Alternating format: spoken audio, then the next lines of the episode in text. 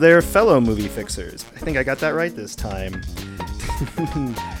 Welcome to this special episode of Movie Fixers. It is special because instead of fixing a movie and telling how it could just be a little bit better, we're going to talk about the movie universe in general. Uh, today, we are going to talk about sequels, prequels, and reboots. And I think this is something kind of like a deep dive nerd discussion that I will need to have with the sequel of my life, the prequel of everything good, and the reboot of. Anyway, my co host. Were you doing that on the fly or did you work on that earlier? Which one makes me sound less lame? There you go. Uh, I am your co host, Matt, and I am here today to talk about sequels, prequels, and reboots with Tony. I, I don't really know what you were doing Mhm. there with the, but it, was, sounded like it was really a really sweet gesture, and I appreciate the intent of what you were doing.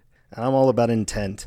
Yeah, um so we talk about fixing movies a lot and occasionally we come up on you know, more like broad strokes topics that we don't give enough attention because we already run long as it is. So this is supposed to be a shorter, more broad strokes discussion about sequels, prequels, and reboots. And the first thing I want to talk about is how would you define each one of those? I think this is pretty straightforward, but Matt, what would you say is a sequel? You're allowed to list an example, but you can also say like what you think represents a sequel in a movie or as a, a movie as a sequel.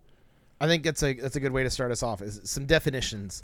Um, I don't know if there's a, a, a definite, you know, there's probably a real definition, but I would say for the purpose of this podcast, sequels are movies that take place in the same universe as a predecessor and continue a story from its predecessor.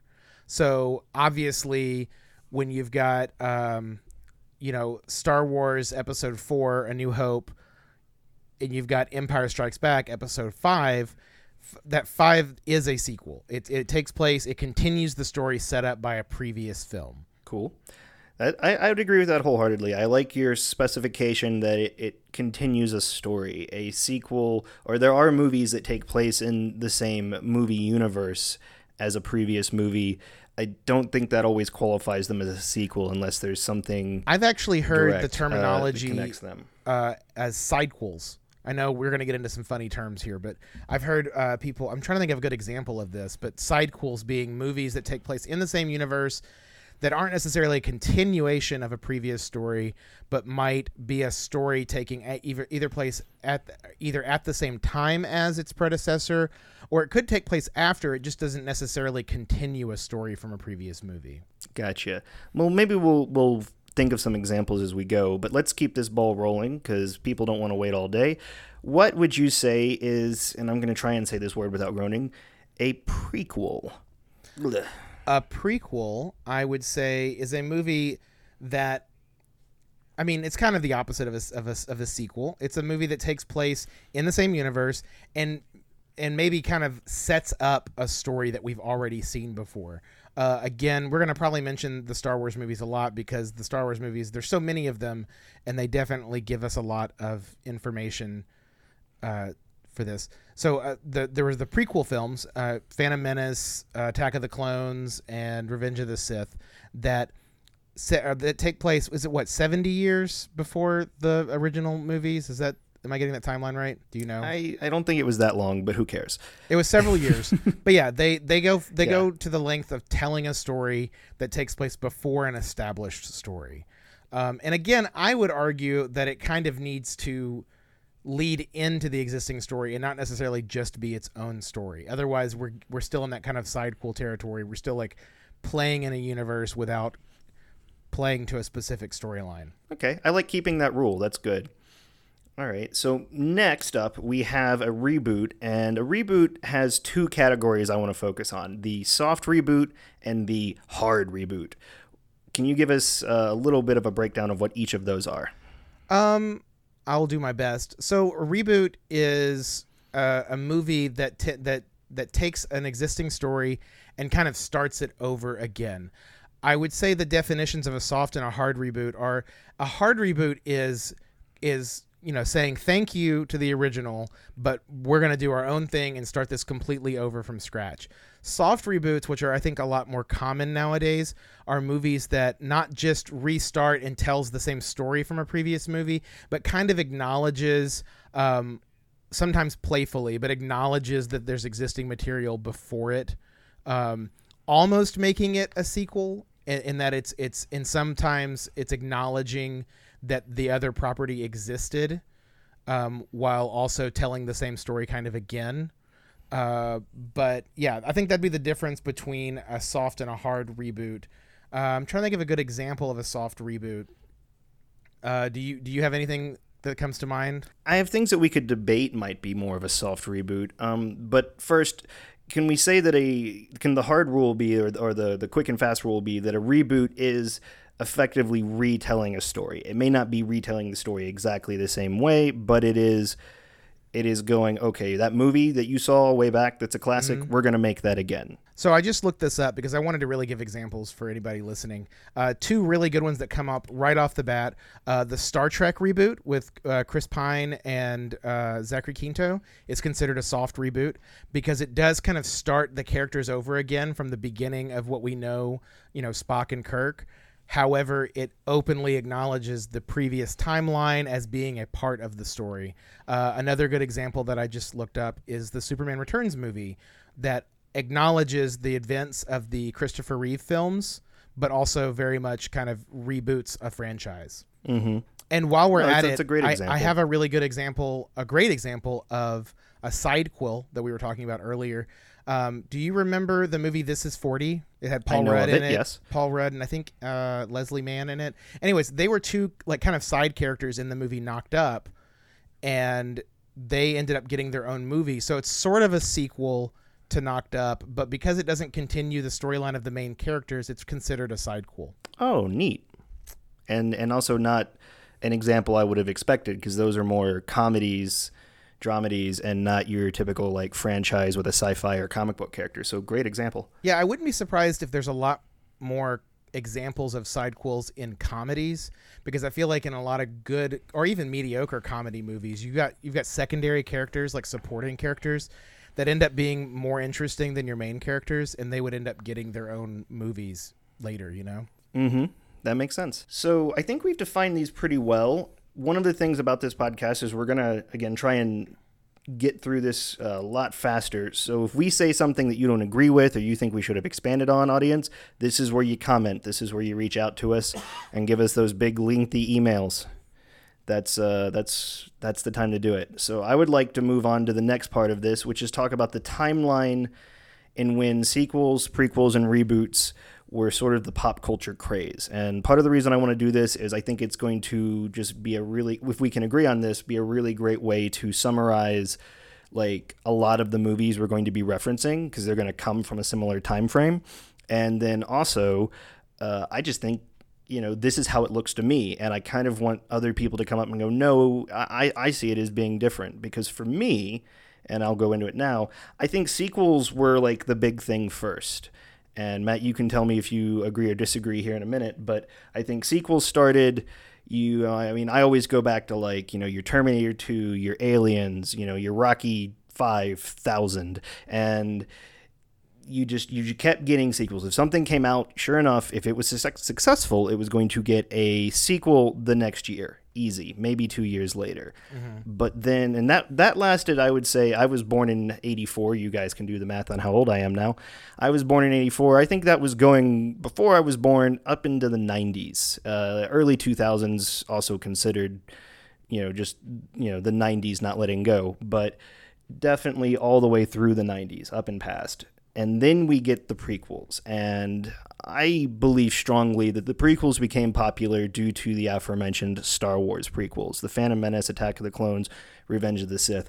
Whatever you may think of them, they were very successful monetarily. Lucas really knocked that out of the park as far as making a lot of money. And he even did a lot of it wasn't really a reboot, but before all the prequels came out, he started re-releasing the original three movies: A New Hope, Empire Strikes Back, and Return of the Jedi. Because you guys need to know those titles because you didn't know them already. you're all nerds listening to us talk about this. Uh, he he re-released those in theaters when I got to see him for the first time in theaters uh, with you know enhanced effects and things like that. And again, whether you liked it or not, that was successful. Like all of the Star Wars fans crawled out of the woodwork there. It was just me and Kurt and Matt reading the novels. Hey, Kurt, good fan. Uh, reading the novels. Then all of a sudden, you know, everybody loves Star Wars when it comes back on the theater. And then these prequels come out, and everybody's trying to find anything from the 80s and 90s to make a prequel about. And I think that kept going uh, well into the 2000s. I think only just recently, in maybe the last five years, maybe more, Matt, you can you can tell me what you think. Did we hit the reboot stage where they started rebooting movies from the 80s and then movies from the 90s? Right. And I think that's kind of where we're at. And and there's something to be said. But you get your RoboCops and you get another Terminator. Terminator Genisys, I think, would be a soft reboot because it's definitely a reboot. But there is not well, right. to the and fact it was that it was other meant stuff to kind of restart that franchise for sure. Um, Mm-hmm. While acknowledging its history, I want to just point out real quick that sequels have been around for a long time. Um, I I was curious about this while you were talking, so I looked it up. The Godzilla movies are are really well known for lots and lots of sequels. The Planet of the Apes movies from like the '70s, they had gobs and gobs of sequels. Um, Good and- example. and then uh, like horror movies, like the Halloween movies, the Friday the Thirteenth movies, um, definitely were trending with sequels quite a bit. I I do think you're right that we hit that like second stride of um, of prequels with the Empire Strikes Back, or sorry, the Phantom Menace movies, the Star Trek or Star Wars. Sorry, I'm on a lot of medication right now. My brain's not working right. Matt's sick, everybody, but he had to he he sticking it out to record, so bear with him. Yeah, I, I just really wanted to talk about sequels, prequels, and reboots.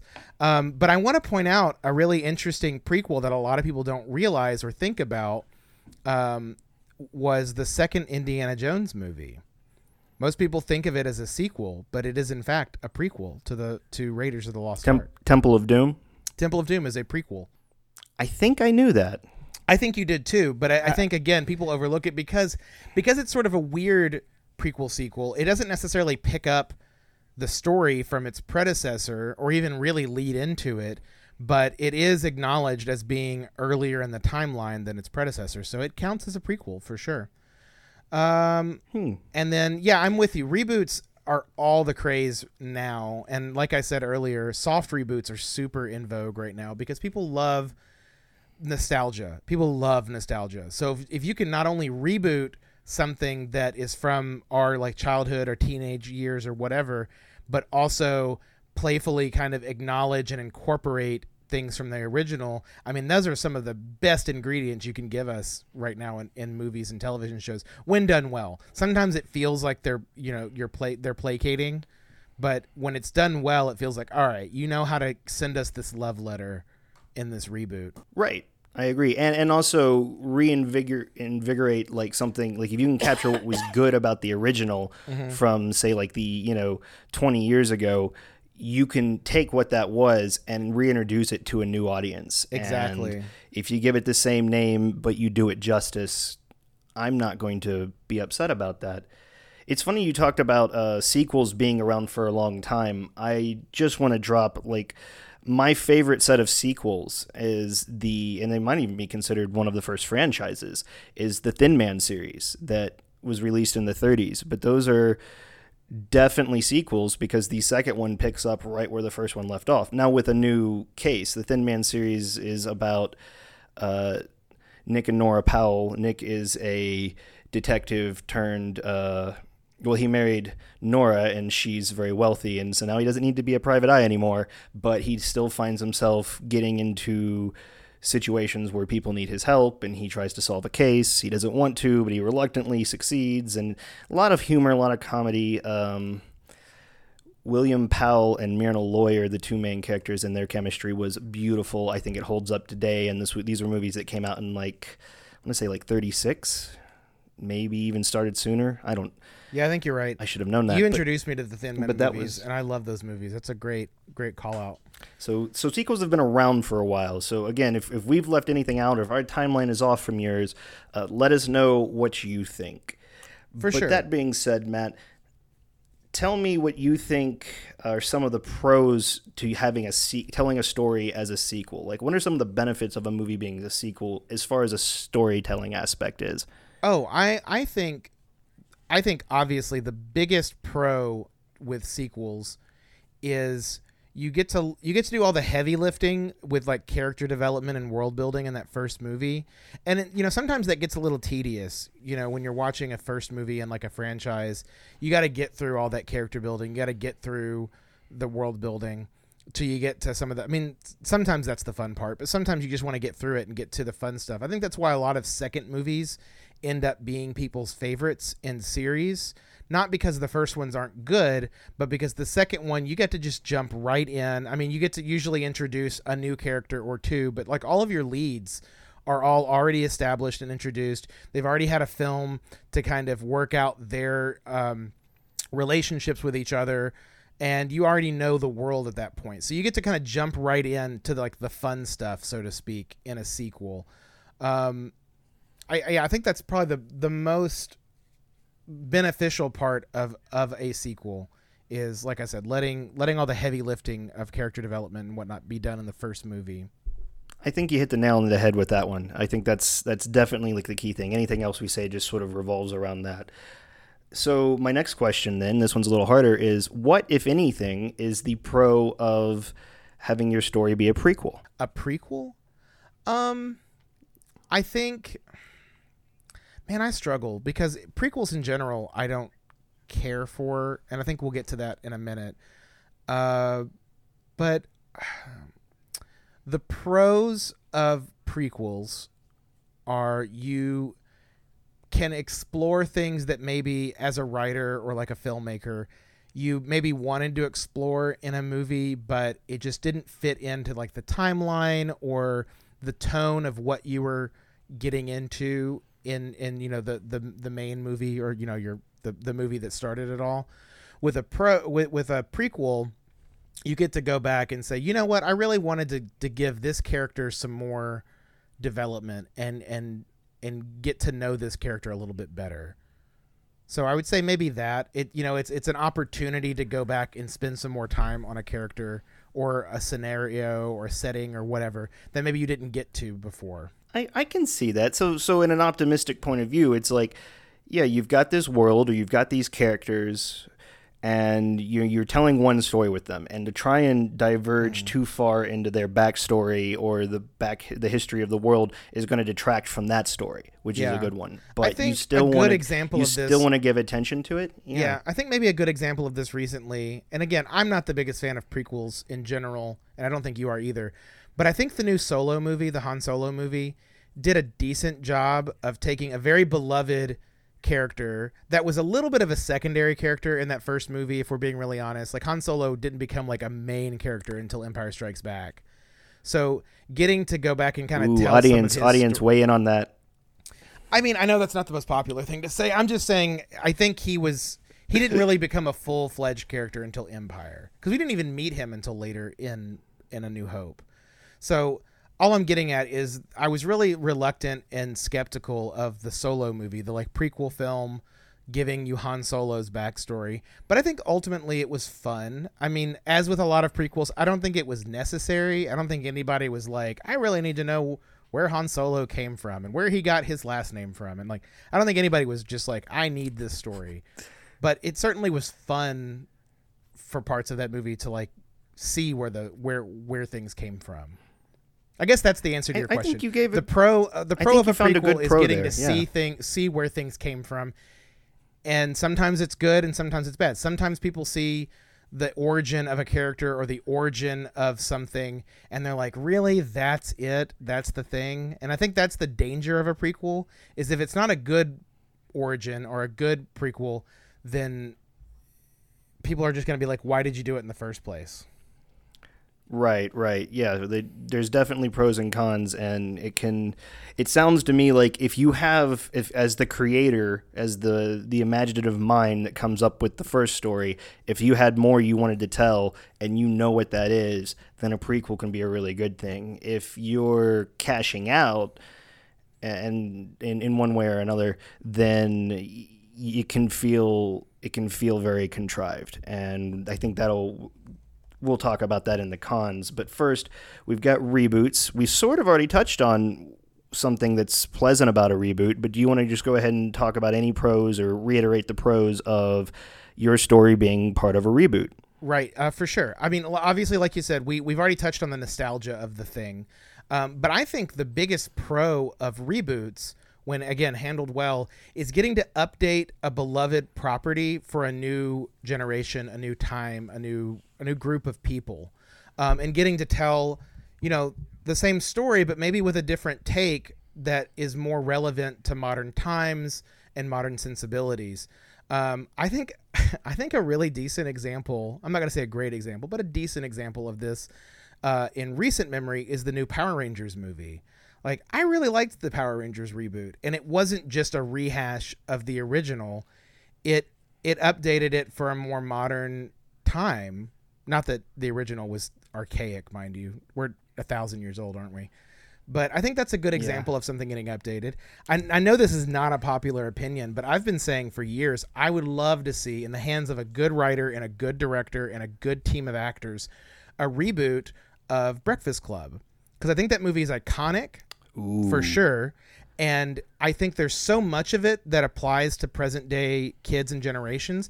But I think there's so many opportunities in a good reboot. And I want to emphasize like, I'd want this in good hands to tell a story that's more relatable and impactful for a modern generation. You know, it's it's a it's a story that's got good bones that with an update you have such an opportunity. So I would say the biggest pro to me for a reboot is getting to take all the things that work in something and give it new life and new voice in a different time. Cuz movies are always kind of a product of their time, right?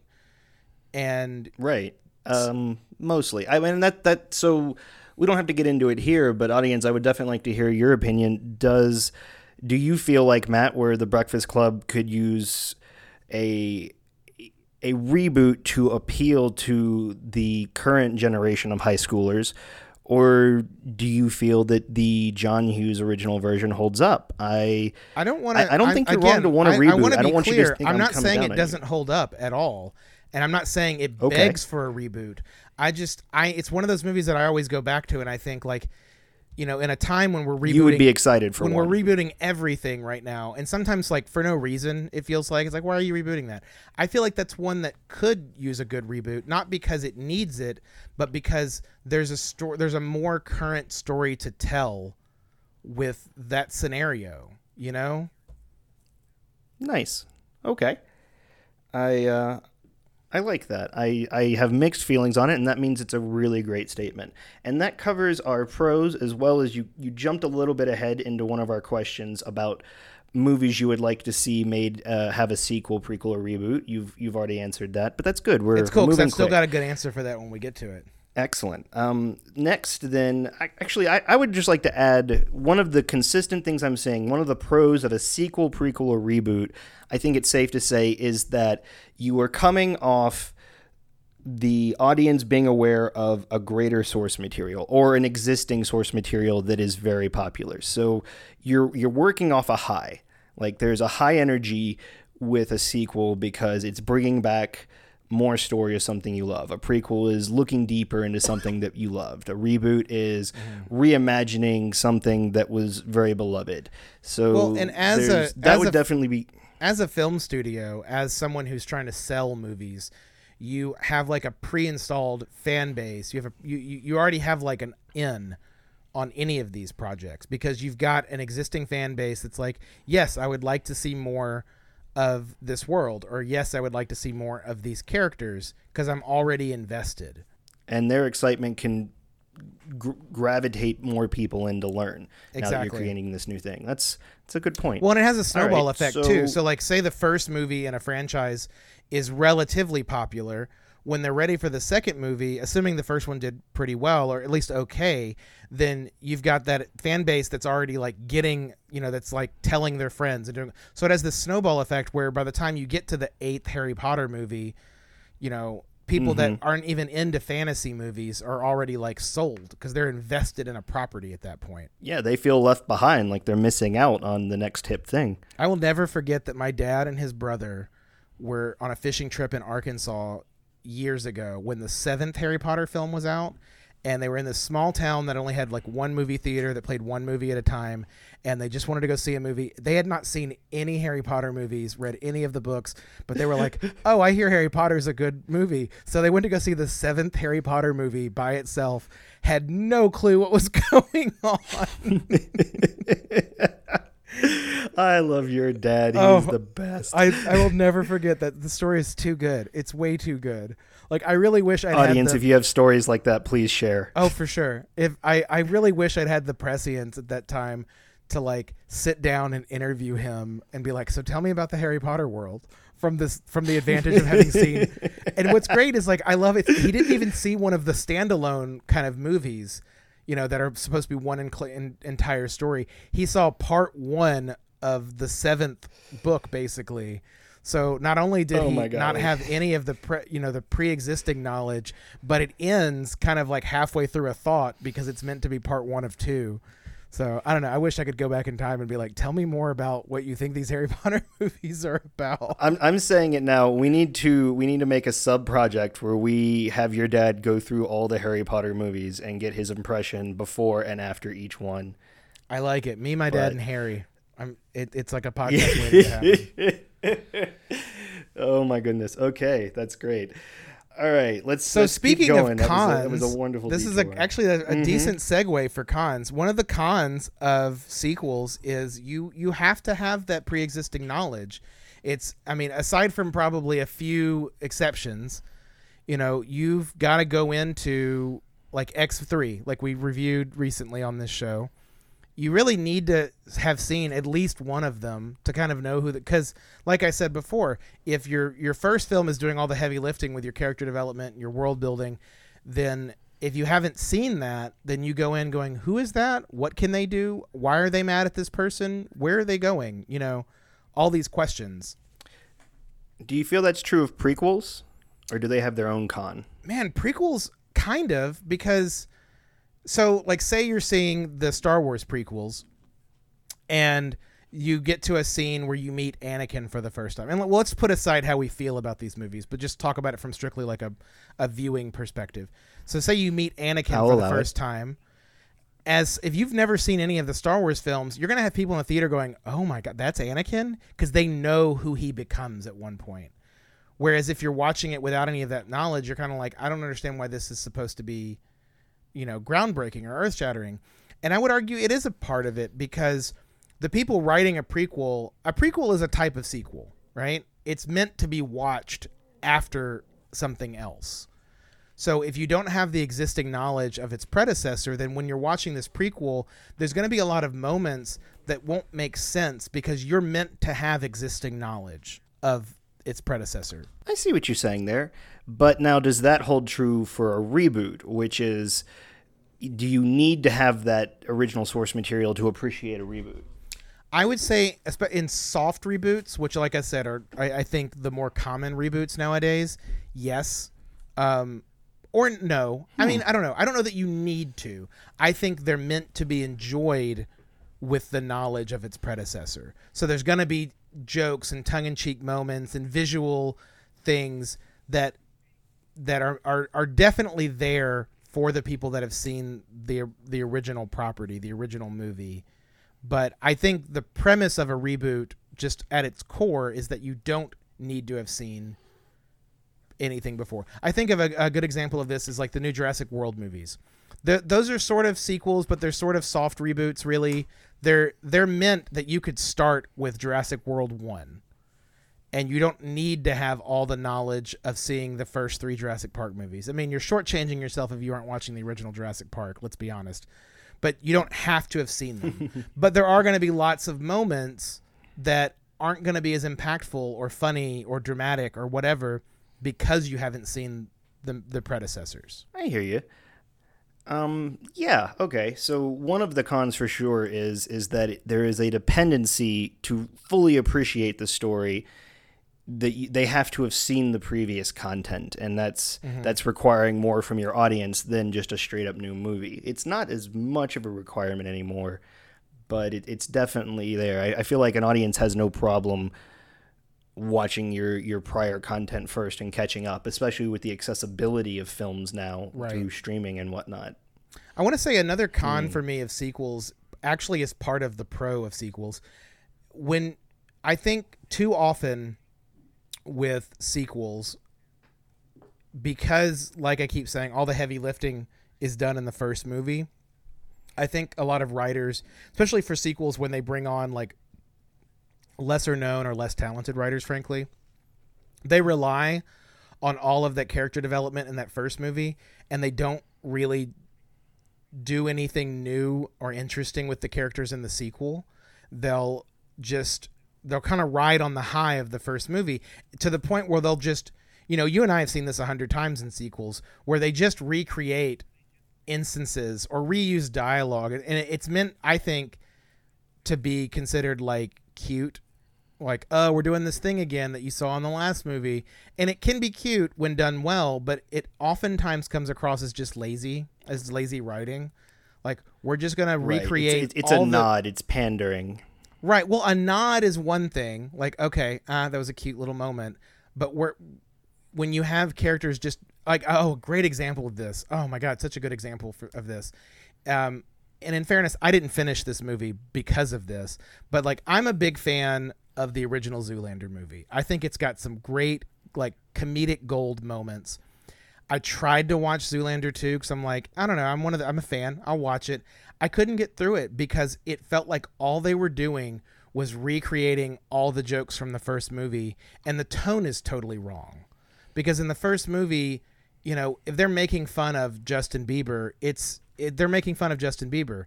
In the sequel, it's like they brought Justin Bieber into the movie to make fun of himself and it's like well the joke doesn't honestly work if he's in on the joke and there are exceptions to Right. that that's in that's, other that's, movies That's a faulty attack to do in, in, in all kinds of humor uh, because it's supposed to be satire and it's no longer satire if the the point of the joke is now in on the joke. Now it's just there's great examples of it is it? working though like i will always say the funniest moments in family guy are adam west playing a caricature of himself like the funniest moments in family guy are adam west playing adam west and making fun of himself that totally works because he Mm-hmm. I, feels I, like I would argue that's different than what you're talking about though because that's that's less satire and more like I I guess exaggeration satire. It's it's really a, a slippery slope. I'll say it is And now we're satire. These are they're both but- examples of satire. It's just satire works sometimes and satire doesn't work sometimes. Is really what it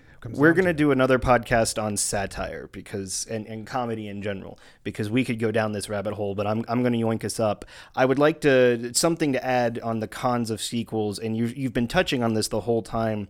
Is because it's a sequel because some there's already been a story. A lot of time there's there's pressure to do what I call cranking it to eleven, meaning Ah, yeah.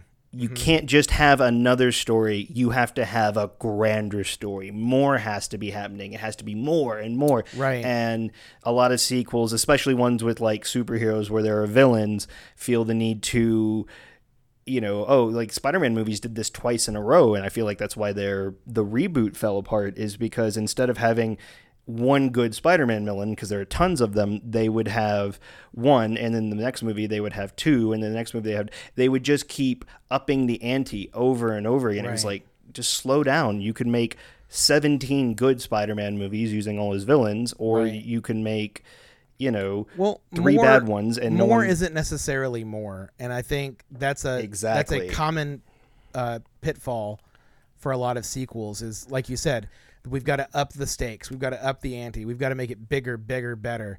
But you know, But something you that you and I have anything noticed, different at all, if you don't Sure. do anything different at all, then you run the risk of recreating the first movie, and everyone is equally bored. So there is there is a tightrope walk you have to do with a sequel if you want it to be good. If you're not just trying to turn it into a cash cow. yeah, you've really got to know what you're doing as a writer because it's. You know, you and I talked about this, I think, back when Legend of Korra was first airing, which is the sequel series to The Last Airbender, the show that we talk about all the time on this show. Um, Legend of Korra suffered from a little bit of you know in the in the original series Avatar: The Last Airbender, Aang and the the gang spoiler save the world, right? They save the whole world. So when Korra comes along, who's the next avatar in the series and has to save the world, you kind of have to up the stakes a little bit. Like we're saving the whole world again. But you can only you can only save the whole universe so many times before you're like, so what what are we doing here? What's the point? And mm-hmm. you've got to figure out as a writer like what other stories can I tell that aren't saving all of reality? And I without getting too much into Legend of Korra, I think they figured that stride out eventually but it's hard because like like you said with superhero movies specifically you know I think even the Marvel films are sort of struggling with this lately. Of you can only save the whole world so many times before you're wondering like what other stories are there that you can tell me? Which I think is why Ant Man was sort of refreshing for everybody after Infinity War. They mm-hmm. weren't saving the world. And oh, I totally agree. To be fair, to be fair, uh, Korra's first season, she wasn't saving the world. It was just an epidemic. There was a, a threat within the city she was in. But to prove your point, I went in with a certain amount of expectation of who I thought she should be as a character based on what I've already seen. And it wasn't until I went back and rewatched her series again that I went, you know, I was really too hard on this. Yep. I was so disappointed she wasn't the characters I knew that I didn't give her a chance to be her, and I didn't see that until I stopped and watched it again. So that initial, yeah. there's a lot of pressure on that initial. I think that's well, true. And I think that's important to you point out about it with, with con, as a con for sequels and prequels and reboot. All of these is preconceptions, just in general. Yes, because like what you're saying, because we went into it with all of the knowledge and feelings that we had for Avatar: The Last Airbender, we weren't. I I think you're right. I think I was the same way. I wasn't really fair to Korra the first time watching it because I was applying all these preconceptions to it. And on rewatch, like treating it as its own thing, I, I found it much more enjoyable. I agree, and I think that's I think it's a good place to kind of stop uh, with the cons. I think we've we've found that that connecting that connecting feature. Definitely weigh in, uh, audience, if there's anything you think we didn't touch on, any issues there. But now I have another question for you, Matt, and this one you don't have to have an answer for. But do you think any one of these storytelling types, the sequel, the prequel, the reboot, is better than the others. Keeping in mind that we've already acknowledged that they don't have to be a story doesn't have to be just a sequel or just a prequel or just a reboot. It can sometimes be an amalgam of the uh, of uh, maybe at least two of them. But do you think one in general is better, or do you prefer one to the other yourself personally? Um, yes, I I would say for sure that I don't know. It's hard to pick which one's better because like intrinsically, how do you pick which which is better than another? Excuse me. I would say, for me personally, I prefer a good sequel, um, especially in a time when you know Netflix and TV shows in general are so good. We like continuing stories. We like more of a character and longer time to spend with characters and spending more time in a world. So sequels in general, I would say, are definitely my favorite of the three. Um, and I think sequels in general are the best of the three. I think there's some ex- uh, examples of exceptions. Um, like I know Godfather Part Two is sort of a prequel to. It's like half prequel, half sequel. Uh, and it's generally considered the best of the Godfather movies. So that's a good example of a of a working prequel. Um, and reboots, I again can be done really well. But I would say of, of the three, yeah, sequels are definitely my favorite. A lot of my favorite movies, I would say, are sequels. I I agree. I think I think we were always going to be in agreement on this. I do prefer sequels. I have sort of just uh, a, a negative feeling towards prequels, not just because of the Star Wars prequels, but because after the Star Wars prequels came out, um, they started doing so many more prequels of so many things. I just thought it was not necessary. Go make other things. I feel I'm kind of on I'm 50-50 on reboots and here's why. There have been reboots that I have enjoyed and I've enjoyed and if I've enjoyed it then I should be on board with it. The problem I have with a reboot is before reboots they would just make a new movie. Star Wars was, you know, supposed to be an amalgamation of Flash Gordon and a lot of other inspirations. And I think with the invention of the reboot, we're losing our innovation. We're not even going to attempt to make something new because it, that that's how a pitch works. You know, you you pitch a movie to a studio, you go, it's this movie with that movie, or Right. you know, this story and and you know this kind of character from this movie in it. And that's okay because you know we we all know all the stories have been told. It's all been done. It's can you do it again and be and put your own unique spin on it? And with a reboot, less and less are we getting that. And when they're the safe bet, when the reboot, the sequel, and even the prequel is the safe bet, we're getting fewer and fewer new. I use air quotes Yeah. for uh, our non-visual. So you're not audience, even really coming down new, newer on, content, on reboots so much as the over reliance on reboots. right? And I would well, agree with but of course we're doing on that. It's a crutch. But you know, I, again, with the advent of of Netflix and the popularization of Netflix and Amazon, I do feel like we're seeing a lot of new original stories. I just think we're seeing them on the, you know, quote unquote small screen and less so on the big screen. Cuz these big these That's big something I should look at studios are aren't willing to risk as much on a big, you know, multi-million dollar movie, but that, that you know that's a completely brand new concept when a reboot has a built-in like almost guarantee of return almost. Whereas on the small screen you know something like netflix or amazon or hulu can invest in a six eight ten episode series and just see how it does. And if it does well then they're like you know what? We'll give you 12 episodes next season. You know how if that does really well you know you'll get you get 18 episodes next season. Damn this thing's doing really great. We're going to give you a whole movie. You know i i think that's where it's going now. And i don't know that i love it or hate it. It's kind of whatever. Because like i said my personally i like a good serial i like spending eight episodes with a group of characters in a world that i love more than spending 90 minutes with them those characters in one movie in general.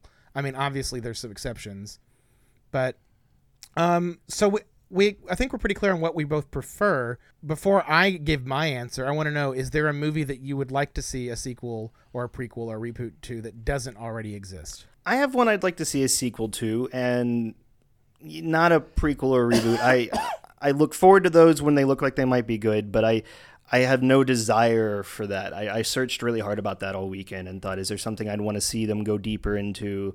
And and the reason the answer is no, because especially with a prequel, I like my imagination to tell me what their what that backstory is, it's always going to be better. So unless I'm approached to write a prequel, then no, I don't want a prequel. Reboots, I remember the originals so much, especially because they're now pulling from the 80s and the 90s, and I can just go back and watch those again and appreciate it just as much. So I just I don't have the drive for a reboot. not saying I'm against it automatically, but a sequel. I would like a sequel to one thing in particular, and this is a bit self-serving, but you know, hey, it's my podcast too. I would like to see a sequel to the movie Farscape: The Peacekeeper Wars. And the reason I want to see a sequel to that is because Farscape was originally a sci-fi TV show that was on Sci-Fi and then like all sci-fi TV shows on Sci-Fi canceled by Sci-Fi and they got to make one movie to kind of wrap up everything they were doing uh, before it was just gone forever. And it is by far my favorite sci-fi story in existence. And I would like them to get another movie. I would like them to get another movie to try and reinvigorate the potential for another show or at least another pocket of movies. But I love that so much. I've always felt like I never got enough of it. And I feel like there was so much more they wanted to tell. I would like a movie for a sequel, pardon me, a sequel to Farscape The Peacekeeper Wars, which was the last thing they made for Farscape. Nice. I didn't see that coming although i probably should have. I wasn't thinking about that because it's like a, it was a tv movie right? They never that never got a theatrical run? Correct. Yes. You didn't specify, so no for went sure. and i think all your reasoning for everything is totally sound. Um so i don't think you're going to be surprised by my answer uh, but it's one i've been saying for years i'd love to see a i'm going to say sequel but i want to be clear that really i mean sidequel like we've like we talked about earlier I and you, we a bunch of us in our friend group love, love, love, love, love, love the movie The Fifth Element. It's an amazing movie, and it works on its own. It doesn't need a sequel per se, but the world building in Fifth Element is so good. The visual design, um, all of that is amazing. And I've been saying for a few years that I would love to see a sequel to The Fifth Element that doesn't follow the main characters. It's a new story with a new set of characters set in the same universe.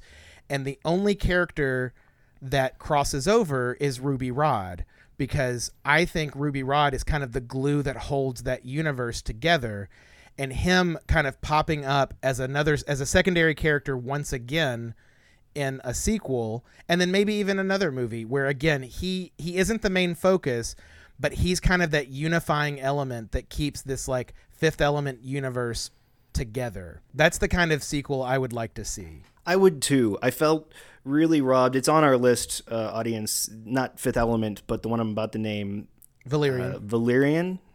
Yeah, and the something something it's like world of a thousand Uh, planets i think is the full title but valerian That sounds right. It was directed by Luc Besson, who also created The Fifth Element. Uh, Valerian was graphic novel first.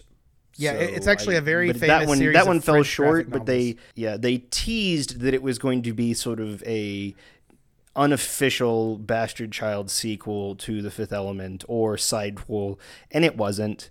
no It just wasn't. It could have been And cool so though the- because that movie, you know, I'm excited to talk about that movie when we get to that episode.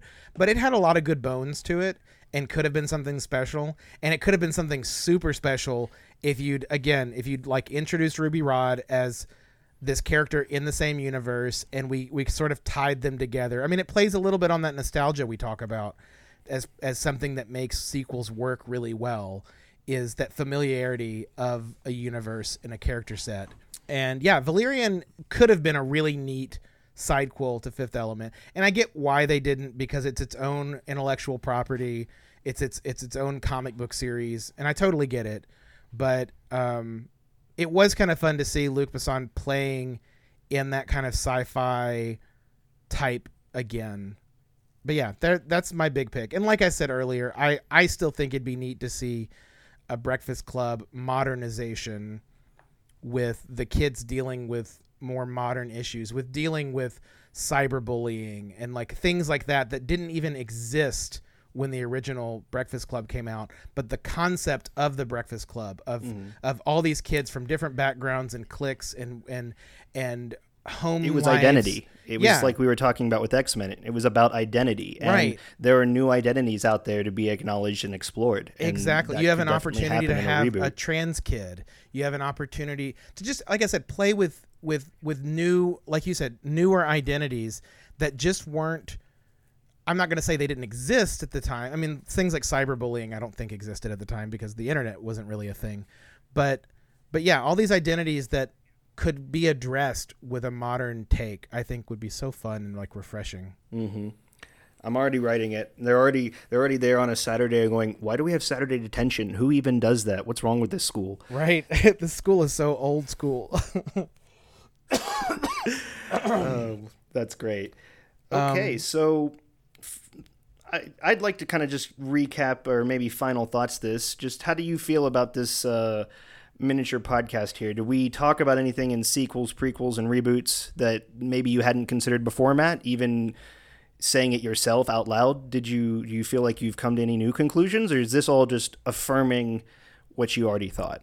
Um, I think the latter. I I don't know that I've I've had any big epiphanies from this chat, but it it, it certainly was nice to go through and really uh, purposefully consider the concepts of sequels and the merits and demerits of prequels and whatnot, and I, just to kind of like pull up some thoughts about these that I hadn't really made time to think about. You know, what about you? Yeah, I, I I definitely feel that. I think there were a couple points where I recognized that the line that describes a sequel, prequel, or reboot is a lot blurrier than I originally just assumed it was. And when we broke it down, we saw that the pros and cons all sort of matched up. And the the unifying thing was is you're working from source material that is loved, but now you've got to be respectful with that. And one, you could just end up being SOL because of expectation. But two, if you're just doing a cash grab, you're going to get burned uh, in the long run, at least critically. So that was I guess I knew that last part, but just seeing how it's it, it holds true of all of them, not just you know I have a, a negative feeling for prequels in general, and I just think they're bad. But that's that's not necessarily true. There you you kind of enlightened me the concept of a of a good prequel. If if if we're in Plato's cave, I've only seen the shadow of a good prequel, and one day I hope to step out of the cave and see the light. That, that that's about as that's my intro to ancient philosophy for you there. Just just coming back. We'll do another episode But on philosophy and movies. oh boy, no one will tune in, and I will love it. Oh no, it'll be a great episode. But, we'll talk okay. about Total Recall because that's a good one. Uh, I'm already excited, um, but I hope I hope our audience has been excited with this format. This is something new we're trying. We're not going to do it all the time. We're going to try and maybe do one a month, but also we just try to get this podcast out as often as we can, and that's limited just because of our, our existing schedules. So if you did enjoy this, give us some feedback. If you didn't, give us some feedback. Feedback on anything we've said, anything we haven't said. We really enjoy the feedback. We've been we've found out recently that our email account for TSD thought that all of our audience rep- responses to our podcast should be put in the spam folder and that all of our notices of what other people are saying on Twitter should be put in our inbox. And I fixed that, so I'll actually get what you say now. I, I'm not sure what our uh, what our email provider was thinking there, but but I set them straight. So so give us some feedback. We will. He sat him if down we can't gave him a acknowledge it here on the to. podcast. yes, we had words. Made them an offer the camera refuse. All right, And, well- um, Yeah, we, I definitely look forward to hearing some more feedback now that we know that it's going to the right place. Uh, Tony, before we close Mm-hmm. out, uh, do we want to give any recommendations for for people to watch Oh. or enjoy? I think we started. I think I'm going to stick with. I've been wanting to, to recommend this one for a while. Farscape is my favorite sci-fi out there in the world. You can find it. I think it's still on Netflix. I hope. If not, you'll you'll find it on Amazon. Uh, you may have to shell out a few few credits for it, but it is worth it. It is a sci-fi uh, and made by the Jim Henson Company, and I already love the Henson Company. I love me some Muppets, but they wanted to take their craft to the next level and see what could they do in a less Muppet-esque world where it's actors wearing prosthetics or actors wearing beautiful full body, you know, makeup and animatronics still. You still get you still get your Muppets, but not in the the typical sense. And I think they do some amazing things there. I think what makes the story great is all of the characters, um, f- even though most of them are alien, feel very real in the sense that something that happens to them in one episode will stick with them through the next episode. And they were very conscious of that as they made the show. It had four seasons and a movie, and you will get closure. You won't get all the closure you want, but you're not going to be left hanging like a lot of shows. So that's my recommendation. Matt, how about you? Uh, I'm going to cheat a little and recommend two, but only because one of them is one that you're going to recommend with me, I think. Um, the first thing I want to recommend, because I just finished it uh, yesterday or the day before, is a video game. It's the newest Spider Man game, it's a PlayStation 4 exclusive. Um, and I know it's a little weird to recommend a video game on this show, but I think you and I are both a sucker for good storytelling. I mean, it doesn't matter what the medium is, and I just can't reiterate enough how good the storytelling is in this new Spider-Man game. I mean, really, it's one of the best Spider-Man movies I've ever seen, and it's because it gets Right. it gets the characters right. It's not. It gets the tone right. Like it's it's goofy and comic booky when it needs to be. It's dramatic and like tearful when it needs to be, and I just they've they knocked it out of the park. Excuse me. They knocked it out of the park perfect in the game. medium of a video game. If it, this wouldn't be something I would want to just watch the clips to, playing Agreed. it helps in suck you in. And I, I knew because this this type of video game, real quick, is called an open world, meaning you're kind of free to roam a lot of the time and then go invest in the story. And I know Matt, you typically shy away from those because you just you feel like I feel "Oh, there's overwhelmed so much by out there choices. to do. It's just but I this is a adds to your game that I. I like. but as I played this one, hmm I played this one because I knew you would enjoy going and doing all of these little things for the most part, and it wouldn't give you that that overwhelmed feeling you Yeah. normally have. And I was It very was- careful to sell it to him because there's this there's this great feature in the game that allows you to take selfies as Spider-Man anywhere in the world. So like mid web swing, you know, through buildings, and I just kept sending him screenshots of Spider Man doing crazy things until You know, I couldn't never help did himself. that at bought all. the game. In in all the game all the game time I played, I never took a single selfie. I was just having too much fun web slinging around the city. It was so much fun. I don't take selfies in real life. I took 50 selfies in this video game That because sounds I was right. Spider That sounds Man. about right. Uh, if I was Spider Man, I'd take a lot more selfies. a final thought about this before I give you my second recommendation is I know some of our listeners maybe aren't gamers and they don't play a lot of video games and it's overwhelming I think to look at a game like this and be like I don't know if I can handle all those controls. It just seems like too much.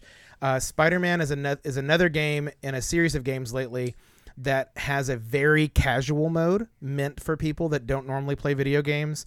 Um, and it's meant to be friendly to people that aren't going to be good at getting landing the combos and using all the special moves and doing all that stuff that if you just want to play it and get that story and not worrying about dying all the time and figuring out puzzles and all that stuff there's a way to play it get the story and not get bogged down with some of those like more gamery things. In fact I, i'll full disclosure i activated the mode early on that lets you skip puzzles because I didn't want to get bogged down with it. I knew I wanted to finish the game, so I did some puzzles. Some of them I skipped. I just kind of did it however I felt like in the moment, and it was nice to have that option. So Nice. that's my thought about Spider-Man. Check it out if you're even remotely interested in Spider-Man or gaming or anything like that. My second recommendation, I'll What's try and sec- yeah. yeah, well, I'll try and be short about. Uh, when Tony and I earlier this year were at South by Southwest, there was a movie um, being shown that I did not get to see that I really wanted to see, uh, and it just came out on iTunes recently called Eighth Grade. Uh, the director is Bo Burnham, I think is his name, and he's this crazy like jack of all trades, comedian, musician, director, writer. Like he makes me mad. He's so talented, apparently. Uh, but he made this movie called Eighth Grade, and it's about a girl in her last weeks of eighth grade. And I think I thought the movie was going to be a little more like fun and funny than it was. It actually was a little darker than I was expecting, but I I really thought it was a great example of not just good storytelling, but putting yourself back in what it felt like in eighth grade. Because I think eighth grade is like was a weird year for a lot of us. Even if we ended up having a good high school, like middle school is just like a weird time in a lot of people's lives. And he really captures the kind of anxiety and just overwhelming task of like making friends and keeping friends and all those things. Uh, I don't know. I just really, really liked eighth grade quite a bit. And if you're looking for a movie that's a little more, I don't want to say it's serious, but it's just, it, it, it's a little bit of a of an emotional commitment of a movie. But I really liked it a lot, and I I, I wanted to recommend it for our listeners. You've you've inspired me. I want to I want to do one more now because you talk about South by Southwest and things that we didn't get to see while we were there. I recently watched the documentary "Won't You Be My Neighbor" Oh about my Fred God. Rogers, Yes, it's so good. and I oh I, he is so good, and and yeah, I did cry by the end, and uh, in a good way, like happy, mostly happy cry. The reason I want to recommend it is there are so many icons uh, in our past that are just we're, we're learning unfortunate truths about them mm-hmm. or they're just being torn down as not being as great as they were. I feel like that's just a thing we do. We try to tear down our heroes and this does not do that. This looks at a man and says no this was a good man. Was he a perfect man? Of course not. No one is. But he was a good man and it, it celebrates his life and celebrates what he did.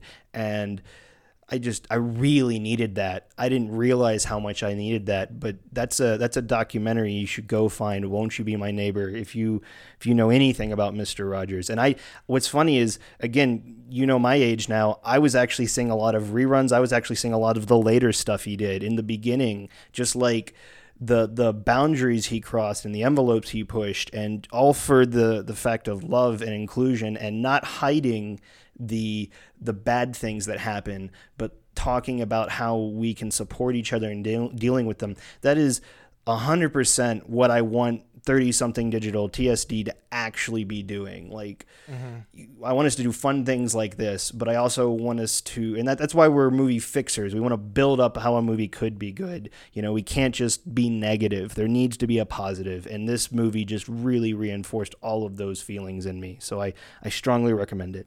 I, I, I, I second your recommendation. I loved that movie. And before we get off the subject of that movie, I, I was recently today reading uh, an excerpt of an interview with the filmmaker that made that movie, and he was asked, "Was there anything that hit the cutting room floor uh, that that helps to paint a better picture of who Mister Rogers was uh, that you're just sad that had to get cut?" And the filmmaker talks about how there's a bit that they had to cut uh, that talks about how he was constantly reviewing what he was making. And if there was a moment where he looked back at an old episode and he used like the wrong pronoun or he had an interaction with someone that he didn't like the way it represented that person or the concept he was addressing, he would go back, he would put the same clothes on and reshoot and edit that into the old episodes because he was adamant that all the episodes stand the test of time and be um, Wow. and and be pertinent to every time.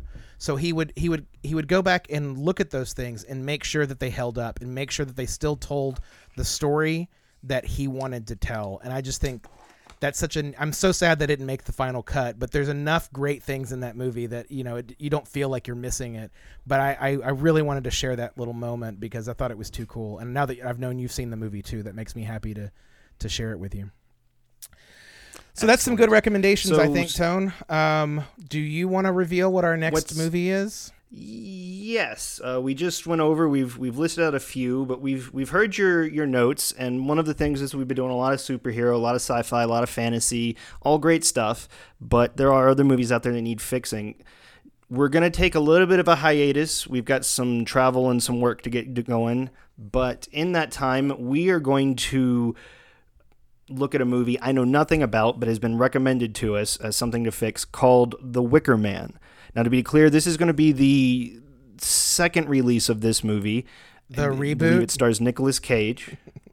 yeah, I think it, I guess that is a reboot. Look at that. It's a remake of just segueing right film. in. Yeah. hmm And with that, we're gonna try and have that out on October. What did we say? Twenty. 25th, Fifth? hopefully just in time for Halloween. Yeah. this will be our first like horror movie on the show. Yeah, and I feel like that that's going to be really interesting. I I know nothing going in, so I can't give you any impressions. But we've got a lot of other good stuff lined up. Some of which will go back to our superhero, sci-fi, fantasy realm. But we're we're going to try and and not just do that, and try and, and branch out and get a little creative. I got a I've got a real fun, funny one to do in November that I won't share here, but I will share uh, coming soon. So look forward to that. I'm excited. And yeah, this will be our first movie that neither of us has seen ahead of time. So that'll be a- I think another you're right. first. I think you're right. All right. There Um, we go. do you want to give the credits or do you want me to do it? I got credits. I got some credits, all credits for days. I want to thank you, Matt, my co host, and myself as well. Thank you, me, Tony. We're always here, your movie fixers, hosting this podcast, producing this podcast. I want to thank our executive producers, Hayden Smith and Chrissy Faith, for making it possible for us to do this and all the things we do on 30 something digital. I want to thank again uh, Nick Aducci, and though she didn't give us a recap this time because there wasn't one, Jessica Aducci, for always being there to support us with artwork, recap, good thoughts. They're wonderful people. We love you so much.